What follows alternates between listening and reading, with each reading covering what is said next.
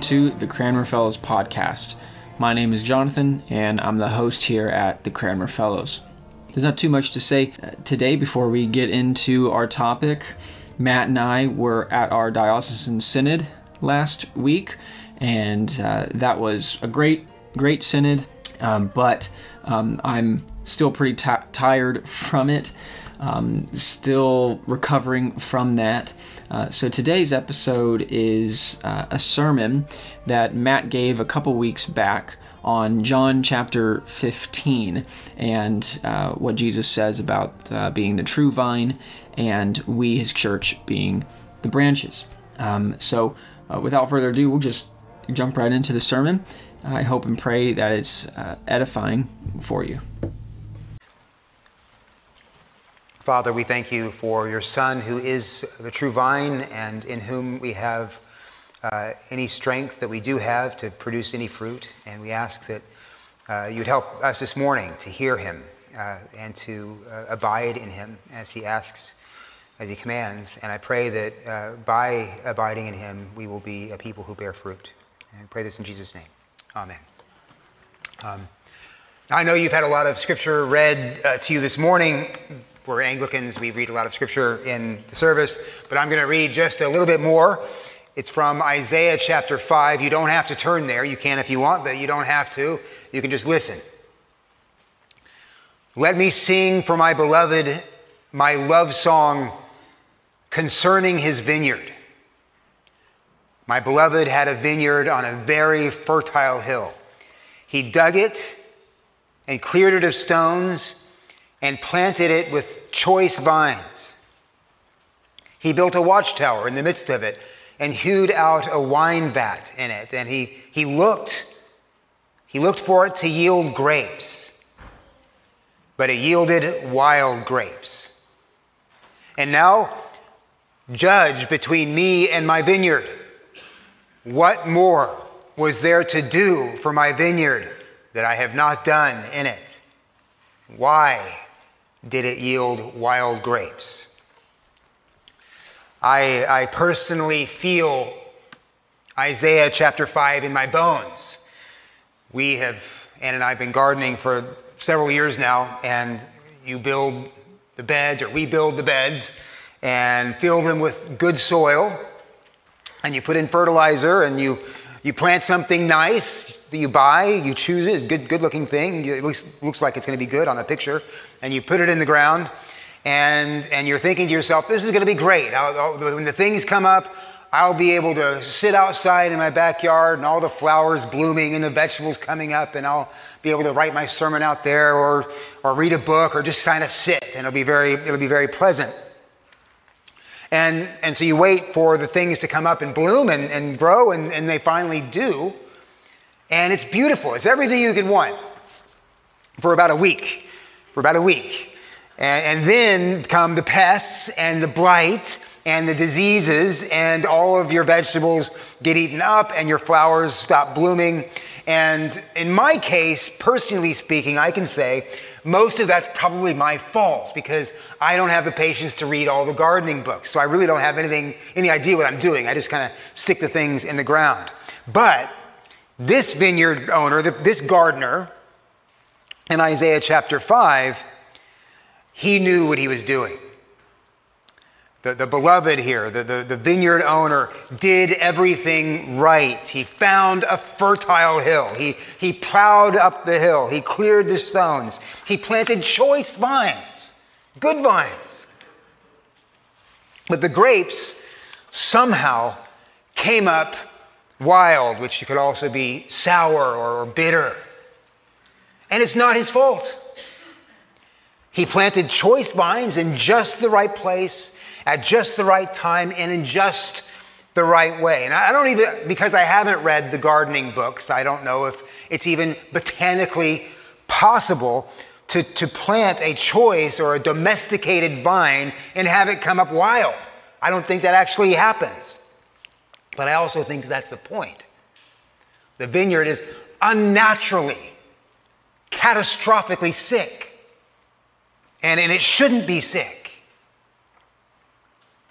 Now, in case you've wondered, Um, Isaiah, of course, is not taking a break from profiting in order to, to, to sing about gardening. He's, he's, he's still profiting. In fact, in the same chapter, he writes, uh, The vineyard of the Lord of hosts is the house of Israel, and the men of Judah are his pleasant planting. He looked for justice, but behold, bloodshed. He looked for righteousness, but behold, an outcry. God gave Israel his law. He, he lived with them in his tabernacle. He gave them sacrifices to atone for their sins. He planted them in a good land flowing with milk and honey. He cleared that land of enemies and he provided rain in due season. He gave them Moses and he gave them Joshua and he gave them Samuel and he gave them David. But still, still the, the fruit was, was wild, it was bitter the kings, the priests, the paid prophets, the, the people, even, all of them produced rotten fruit. Now, sure, they, they, they, you go back and you read the Old Testament and you'll see they offered, they offered the sacrifices and they said the prayers and they observed the feasts of Yahweh. They did all that stuff, but their hearts, their hearts, they gave to the high places and to the spreading trees and to Baal and Molech and to Asherah. They gave their sons and their daughters to them for sacrifices. Every, every Jew, every Jew knows the story of the vine and of the vineyard. It's not just in Isaiah. Jeremiah tells a story just like it. You see it in Psalm 80, 82. And the vine or the vineyard is always Israel. And God is always the gardener. And the fruit, and you see it in all the vineyard stories, the fruit is always bad. So then, after a final Passover feast of lamb and bread and wine, and painful news about leaving and betrayal and falling away, Jesus says to his disciples, 11 of them, the 12th is gone. I am the true vine, and my Father is the vine dresser. Now, if you're a disciple, again, you, you might think he's telling it wrong. That's not how the story goes.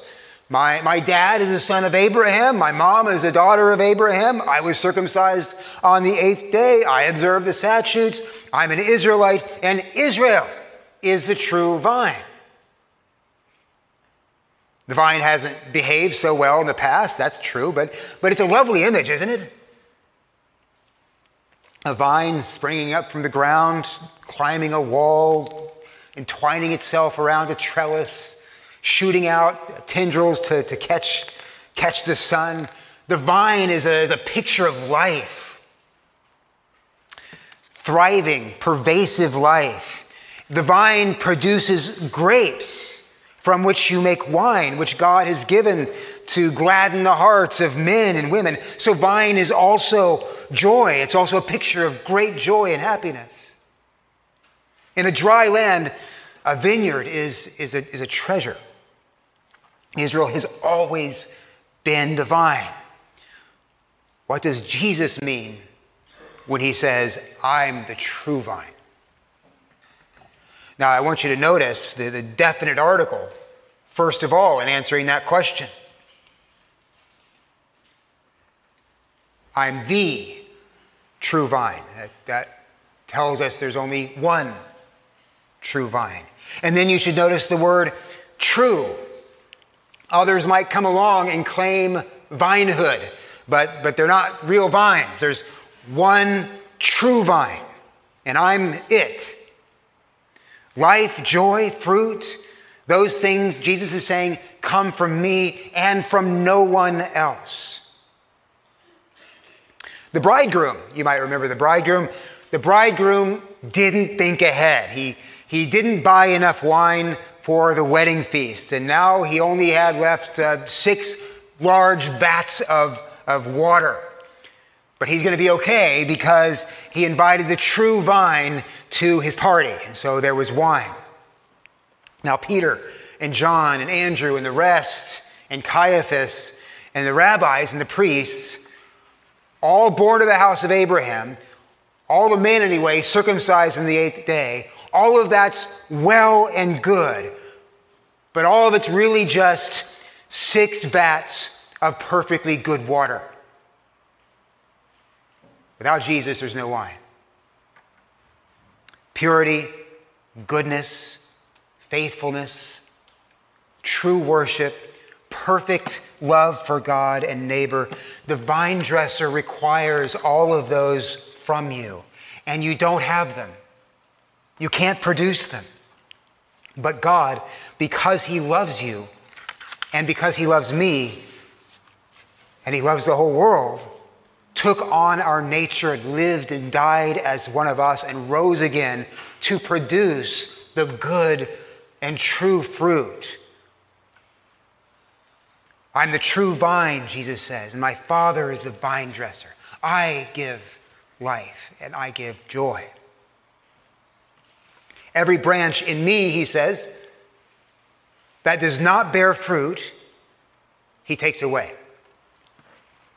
Uh, if you've been to my house in about June or July, you know that you go, you go to the backyard, you'll know that we have a lot of roses, roses back there. And the reason we have a lot of roses back there is because Anne, Anne loves roses. And uh, she puts them all over the house on tables and stuff. And it's just, she likes roses. And um, if, if you, she always used to say too, before we had roses, if you love me, if you love me, you'd go and buy me roses. And so um, I don't know if you've ever, if you bought roses, roses lately, but they're pretty expensive. You can buy six roses, six roses for like 15 bucks. That's a lot of money. So a while back, I thought, I got an idea. I'm going to plant roses in our backyard and they'll, they'll, grow and there'll be lots of roses. And then when Anne comes to me and she says, If you love me, you'll buy me roses, I can say, Sweetheart, Come with me, and I can take her out to the backyard, and I can give her a pair of scissors and say, Here you go, honey, all the roses you want. And, and our life would be happy, and I would have a lot more money. But it didn't quite work out like that. She still wants me to go uh, buy her roses. The reason I bring this up, though, is because the roses that we do have in the backyard are terrible to keep up. You've got to deal with swarms of Japanese beetles, and you've got leaves that rust, and you have to constantly trim these things and cut away the dead stuff to, to keep them blooming. Now, on, on roses, I'm not sure about vines, on roses, there'll be a branch that's perfectly fine. It looks great. It's green, it's got leaves on it, it's got flowers on it, but then about halfway up, it just all the green stops and it's brown all the way up and it's, it's dead from that point. And you've got to cut it right there uh, on that line, or maybe just below that line, uh, to keep the live part living and get the dead, get rid of the dead stuff, or else you won't have a lot of blooms. You just got to do that. Now, again, I don't know how, how vines work, but I do think it's a general principle to be received that taking away dead stuff is usually good for living stuff. I was trying to think of a real life illustration for what Jesus is getting across here. What does it look like when the Father takes away dead branches? But I don't think the disciples need an illustration. They've just seen it happen. Judas, he's, he's gone. He's, he's left the feast and he's not coming back. Now, you don't, you don't want to think of of Judas as, as some maniacally evil guy. Sometimes we can do that. He's, he wasn't plotting, I don't think, all along to betray Jesus. Jesus always knew he would, but Judas didn't always know he would. He came to Jesus probably because he thought that Jesus would do what everyone else thought that Jesus would do. He would take out the Romans and he would reestablish David's throne. And if you read through the Gospels all the way up to the end, Judas did some objectively very good things. Jesus sent him out with another of the disciples. And, Judas, by the power of Christ, healed sick people and he raised dead people and he cast out demons. And, and, and Judas preached the gospel. He preached about Jesus in a true way. There's no indication that he was a, a false teacher. He was close, he was connected to Jesus. If I were there or you were there, I think we'd be impressed. He's doing all these good things. Look at the fruit that Judas is bearing. But he was dead. And he'd always been dead. And the Father cut him away. Let Judas be a warning to you. If, if you're raised in the church, for example, you, you grow up, you just grow up knowing how to talk and how to act. You know what kind of behavior and what kind of words win praise, and you know what earns no praise from, from church people. You, you, don't have, you don't have to trust in Jesus to do any of the things that win you praise in the church or to avoid those things that don't win you praise. So, because that's true, it's not at all uncommon to find a person who has been baptized and who takes communion and who is super kind and gentle and nice to be around, who believes all the facts about Jesus and, and says the creed without crossing his or her fingers, but has for his or her entire life avoided the question Am I a sinner? Do the thoughts of my heart condemn me? Do I love God with all my heart and with all my strength? And do I obey his commands, not just with the works of my hands, but in my thoughts and in my, in my words? And the answer, in case you haven't asked it until now, and the answer to that question every time for everyone but Jesus is no. I don't follow God's commands. No, I don't love him with all my heart and my mind and my strength. No, I'm not bearing his fruit like I should. I need forgiveness. I need grace. I need a Savior. I need Jesus. Sometimes, if you grow up in the right circumstances, you can think you're doing all the things you need to do, but you've never, ever come to Jesus. And that's the first thing. Then and only then will you be a living branch. Then and only then, all the other stuff you may have been doing before becomes good fruit. Before it wasn't. Now it is. Otherwise, unless you come to Jesus, if you don't come to Jesus, it can look really good, but still be all rotten. I've done a lot of funerals. A very good funeral home can do a lot with a corpse. The right makeup, the right clothes, the right combing of the hair and the glossing of the lips, and the dead man doesn't look so dead, and the dead woman looks like she's just taken a nice nap. Alistair Begg uh, talks about Christmas trees, and I've used this illustration before. I love it. You go to the place, you find a, a, great looking Christmas tree, just the right size, and you bring it home and you hang your lights on it and you put all the baubles on and it looks beautiful. You turn off the lights and is the most beautiful thing you've seen in a long time. You're just going to sit there and stare at it. But it's dead. In fact, sometimes it looks more beautiful than a real tree with real fruit, but it's, but it's dead. You can think, it's easy to be confused you can think that that good fruit is just doing good. So I'll, I'll do these good things and I'll give God his fruit. No. Let's say, let's say there's a man uh, by the side of the road who's, who's desperately thirsty. What does God say to do? God says to give the man something to drink. That is an objectively good thing to do. But you don't have to trust in Jesus to do that. Anyone can do that. Sometimes non Christians do a better job of taking care of people than the Christians do. But with regard to a person standing before God, the very first and the only necessary thing for you and for me is to repent and to trust in his son Jesus. If a person says to God, I don't need your son, I'm fine without him, but look, here's this shiny apple. That's wild and bitter fruit. You can't give God an apple on the one hand and shove away his son on the other. He doesn't want your apple. He won't take your apple in that case.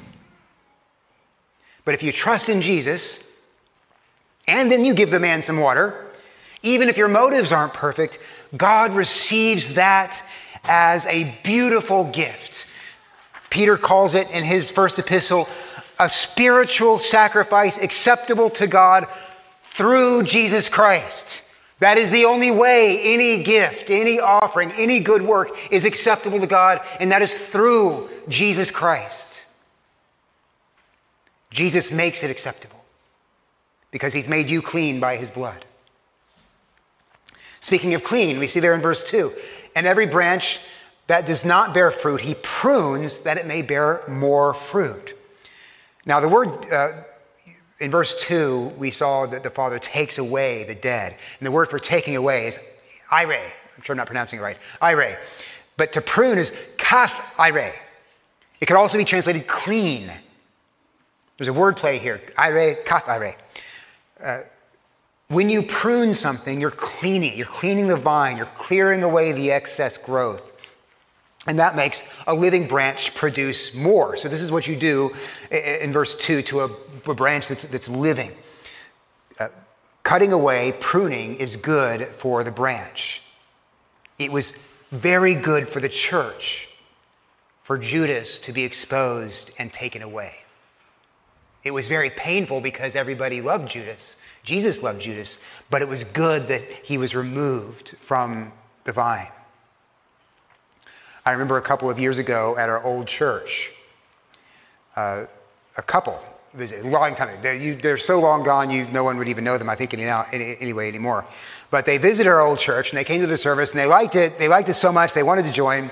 Um, they, were, they were baptized, they were ready to serve, all of that. Now, back then, we were super desperate to grow. So if you just like walked in, we wouldn't ask you any questions. We sometimes I just put you on the vestry because we wanted people to come in and stay, and we wanted to get them involved. Uh, but so they came right in, they joined, they, they got along with people, they were doing fine, they were nice, very nice, very nice people.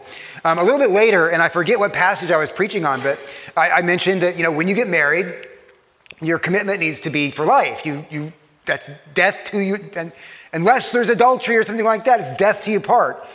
And as I was preaching, I remember their faces. Uh, the man suddenly got expressionless, and I could tell he was angry, and the woman got very uncomfortable. And so I expected that they would come to see me later on the week, and so they did.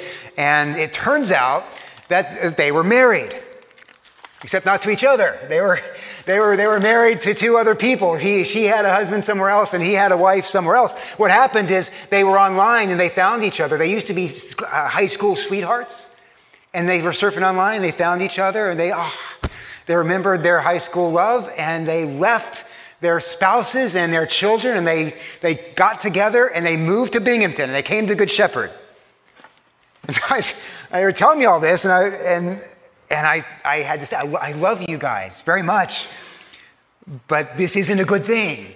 So you need to go back to your, your spouse, your, your husband, your wife, and you need to try and fix your marriage. And they weren't happy about that at all because they'd found their true love.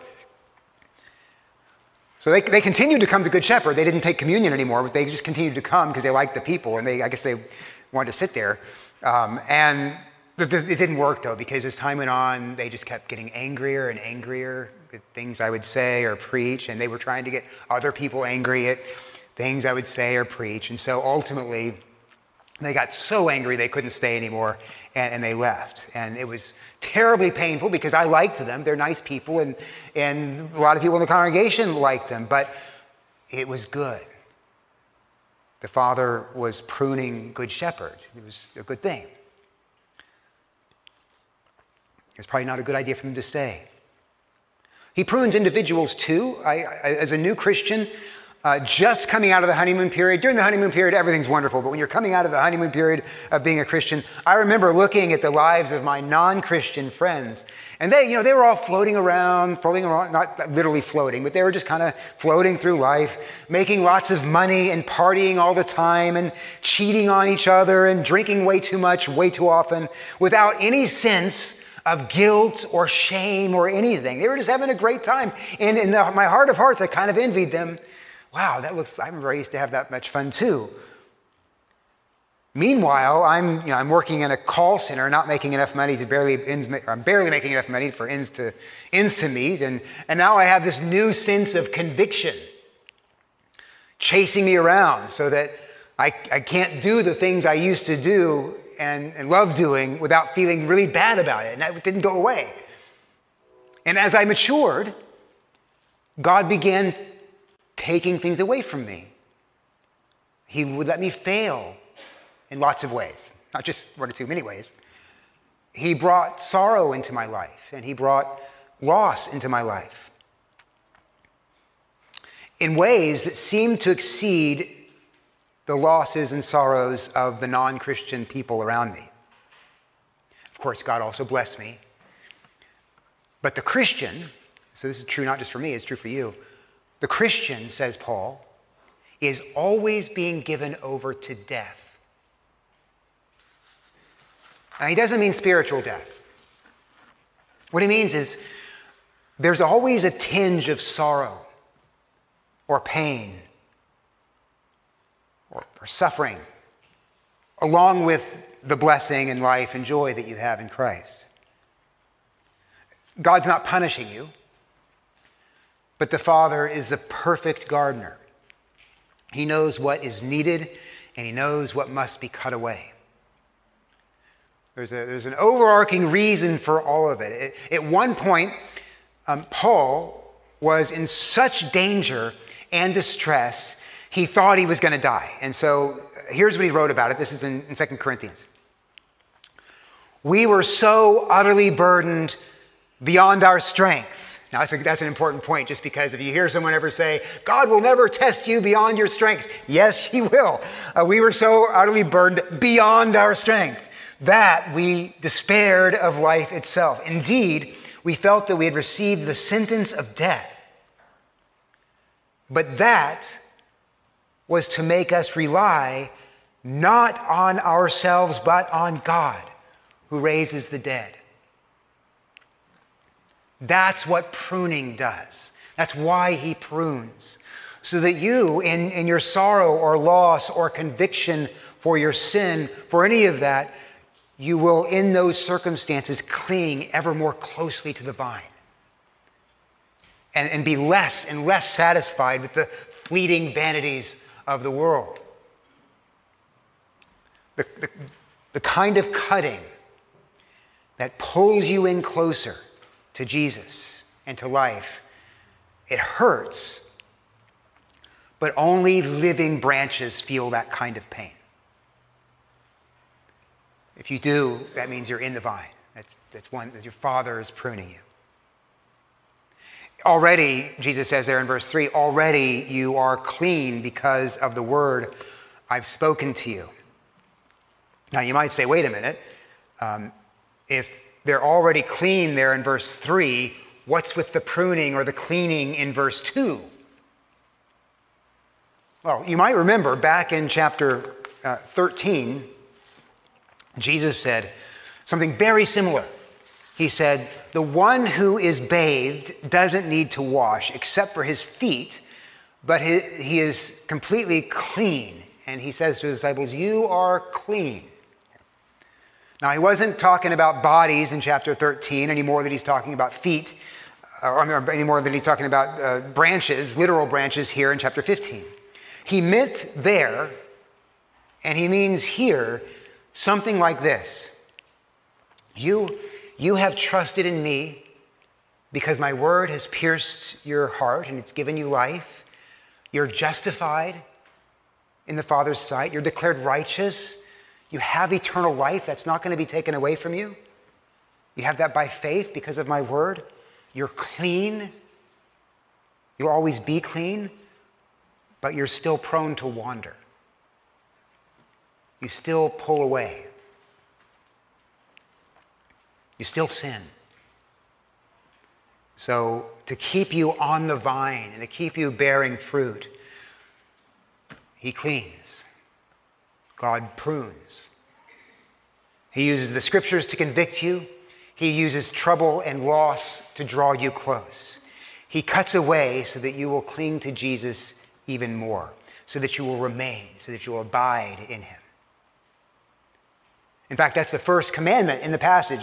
Don't see a commandment before this until you get to verse 4. Abide in me, that's the command, as I in you. As the branch cannot bear fruit by itself unless it abides in the vine, neither can you unless you abide in me. You should notice here, and it's interesting, that Jesus doesn't command you to bear fruit. You might expect him to say, well, you should wear, you go out there and you start bearing fruit. He doesn't do that. He, he tells you what to do so that you will bear fruit.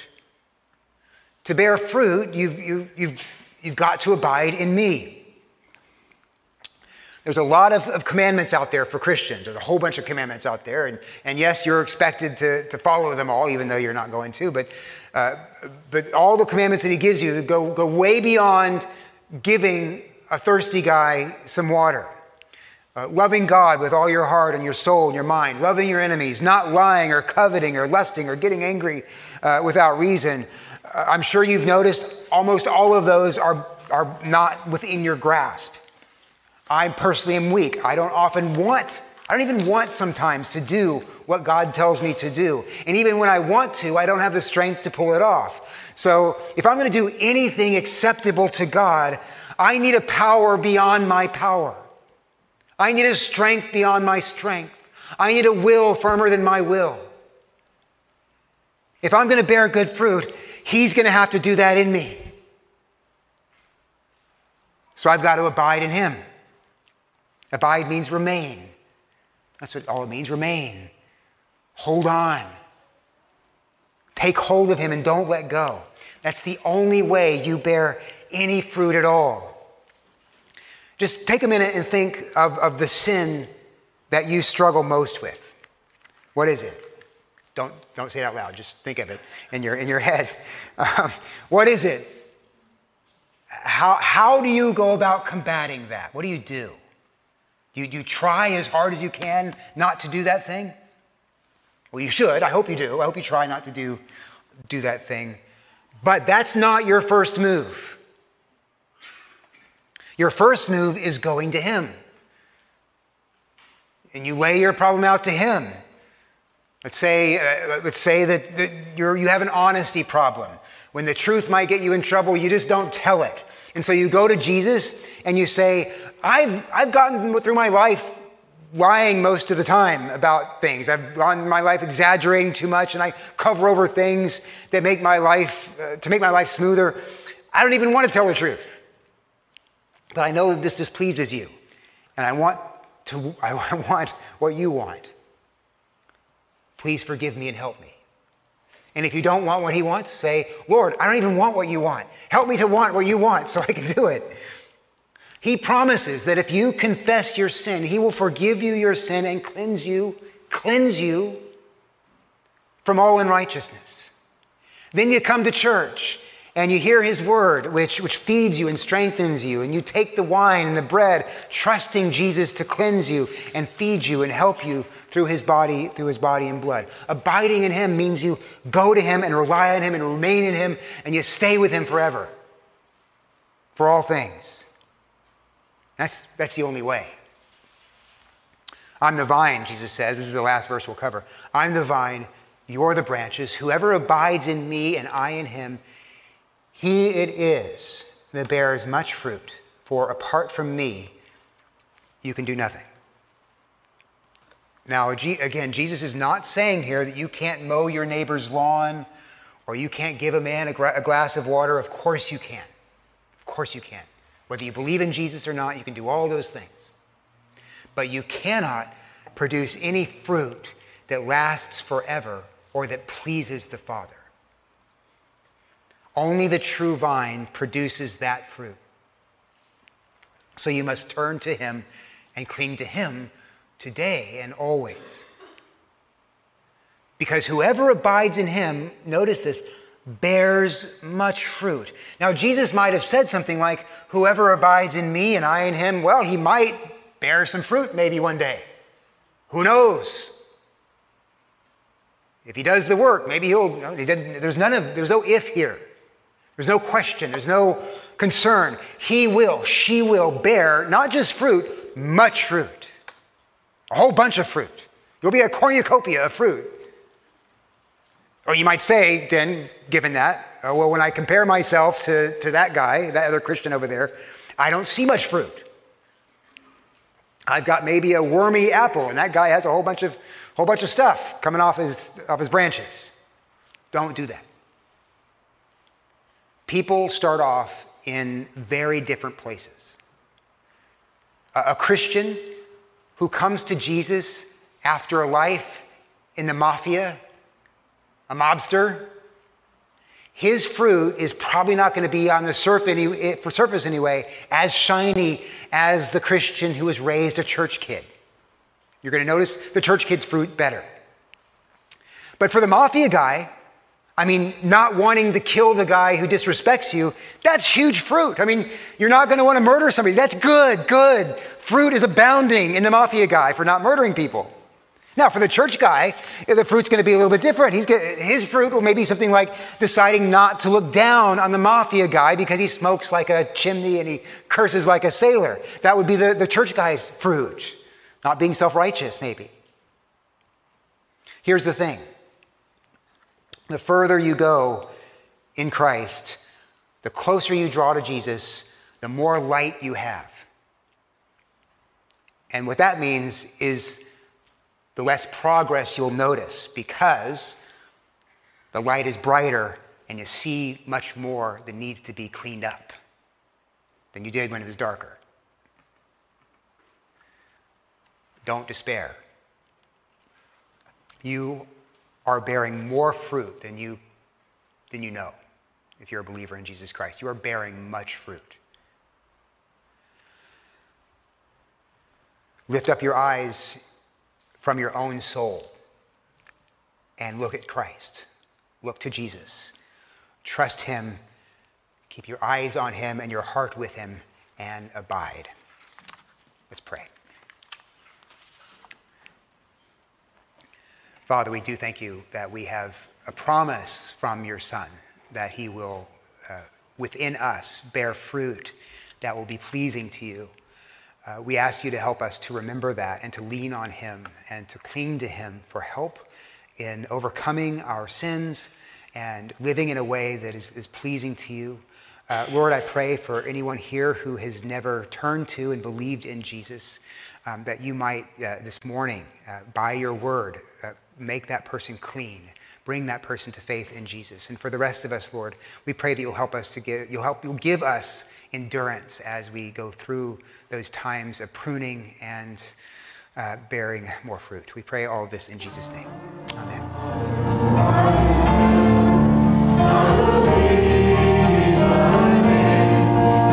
Amen.